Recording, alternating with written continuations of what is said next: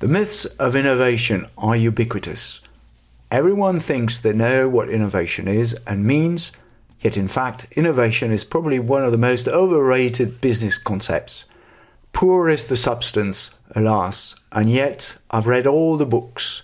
The warning sent by French poet Stéphane Mallarmé would be perfectly valid for most of the literature devoted to innovation. There are books on that subject, however, which are worth reading, such as The Inevitable Myths of Innovation by Scott Berkun. We published this piece for the first time in 2010. We are republishing it because of its relevance in the current context of 2022. Hello and welcome to the Visionary Marketing Podcast. Today's topic, the myths of innovation, is a must read for would be innovators.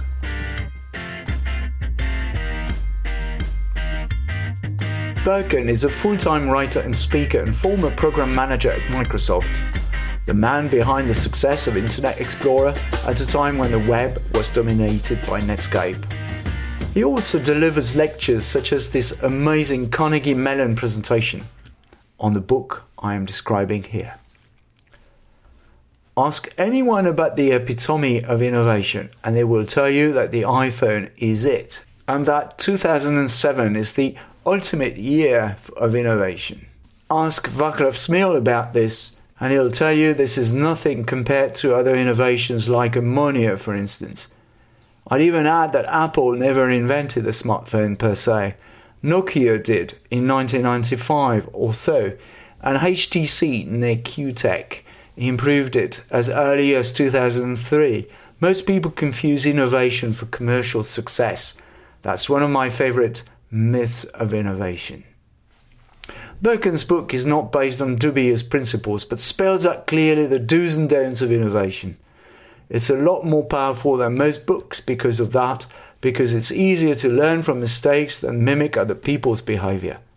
Here are Scott Berkun's 10 Myths of Innovation summed up in a few words, and I hope this will convince you to buy a copy of this book too.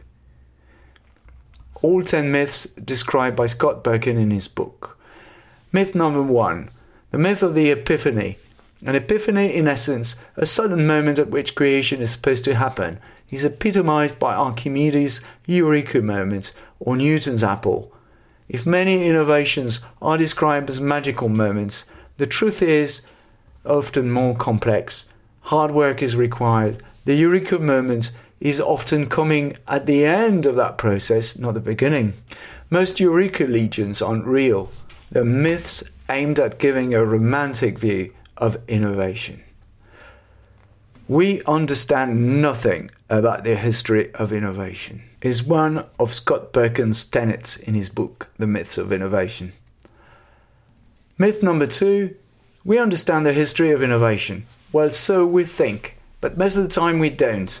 Most of the stories we read about innovations aren't real either.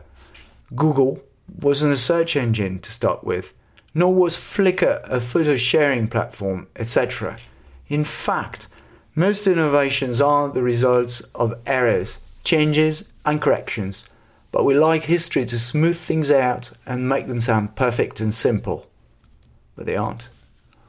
Myth number three there is a method for innovation. How does one deliver innovation?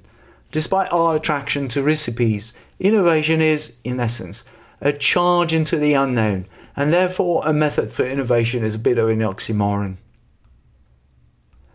Myth number four people love new ideas, so we like to think, but most of the time it's not true either. Changing one's habits is always a challenge, and that is true of customers too. Remember Geoffrey Moore's Crossing the Chasm. There is no end to the list of rejections that innovators have to face. Change management is an innovator's best friend. The lone inventor. Myth number five. We like stories in which a genius single handedly changed the world. Edison invented the electric light.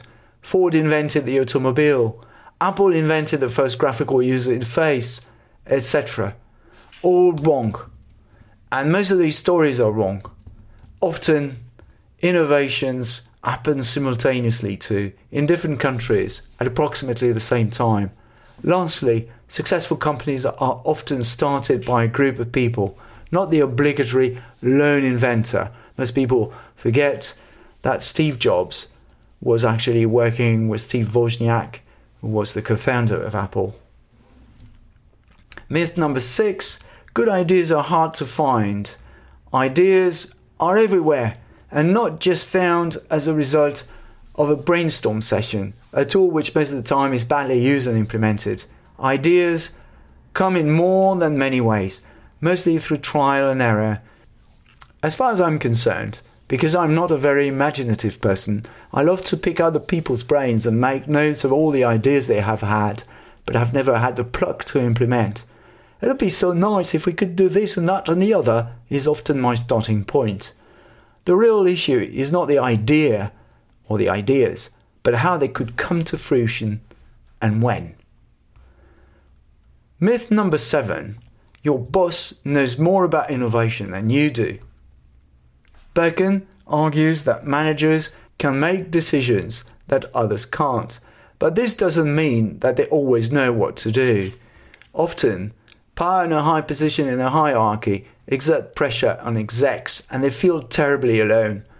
I have witnessed that the higher in the hierarchy, the further you are from the field, the easier it is to lose sight of reality.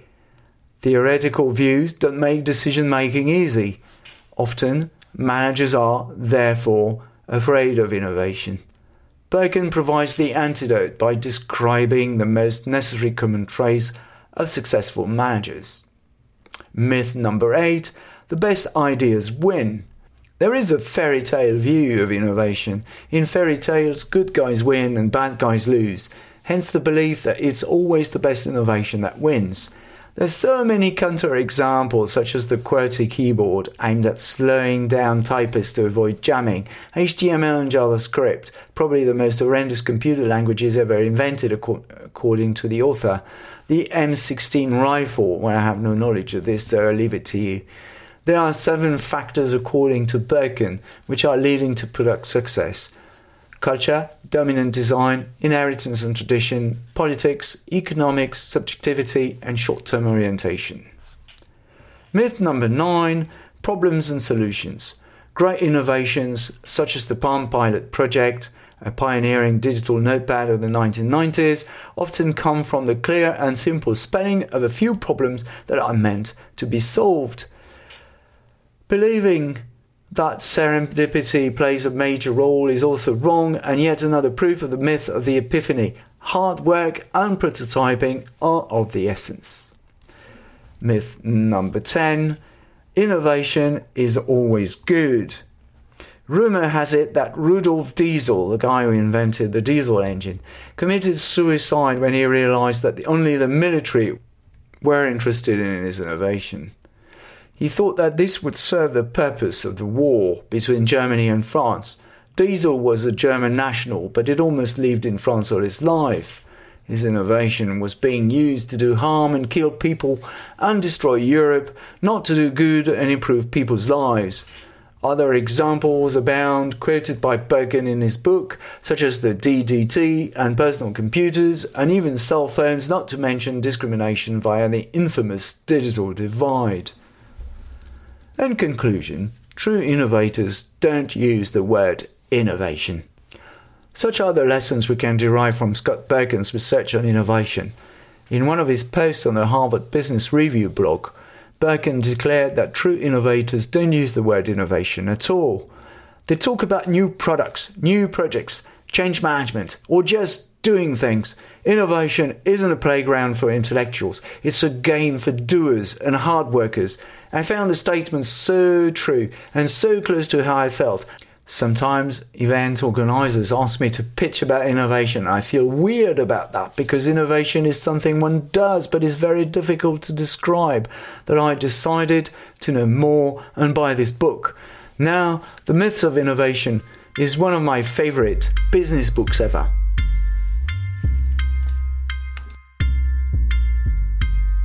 You've been listening to the Visionary Marketing Podcast. We hope this piece has been useful to you. Don't forget to give us a good rating on whichever platform you use. And we hope to see you soon on the Visionary Marketing Podcast channel.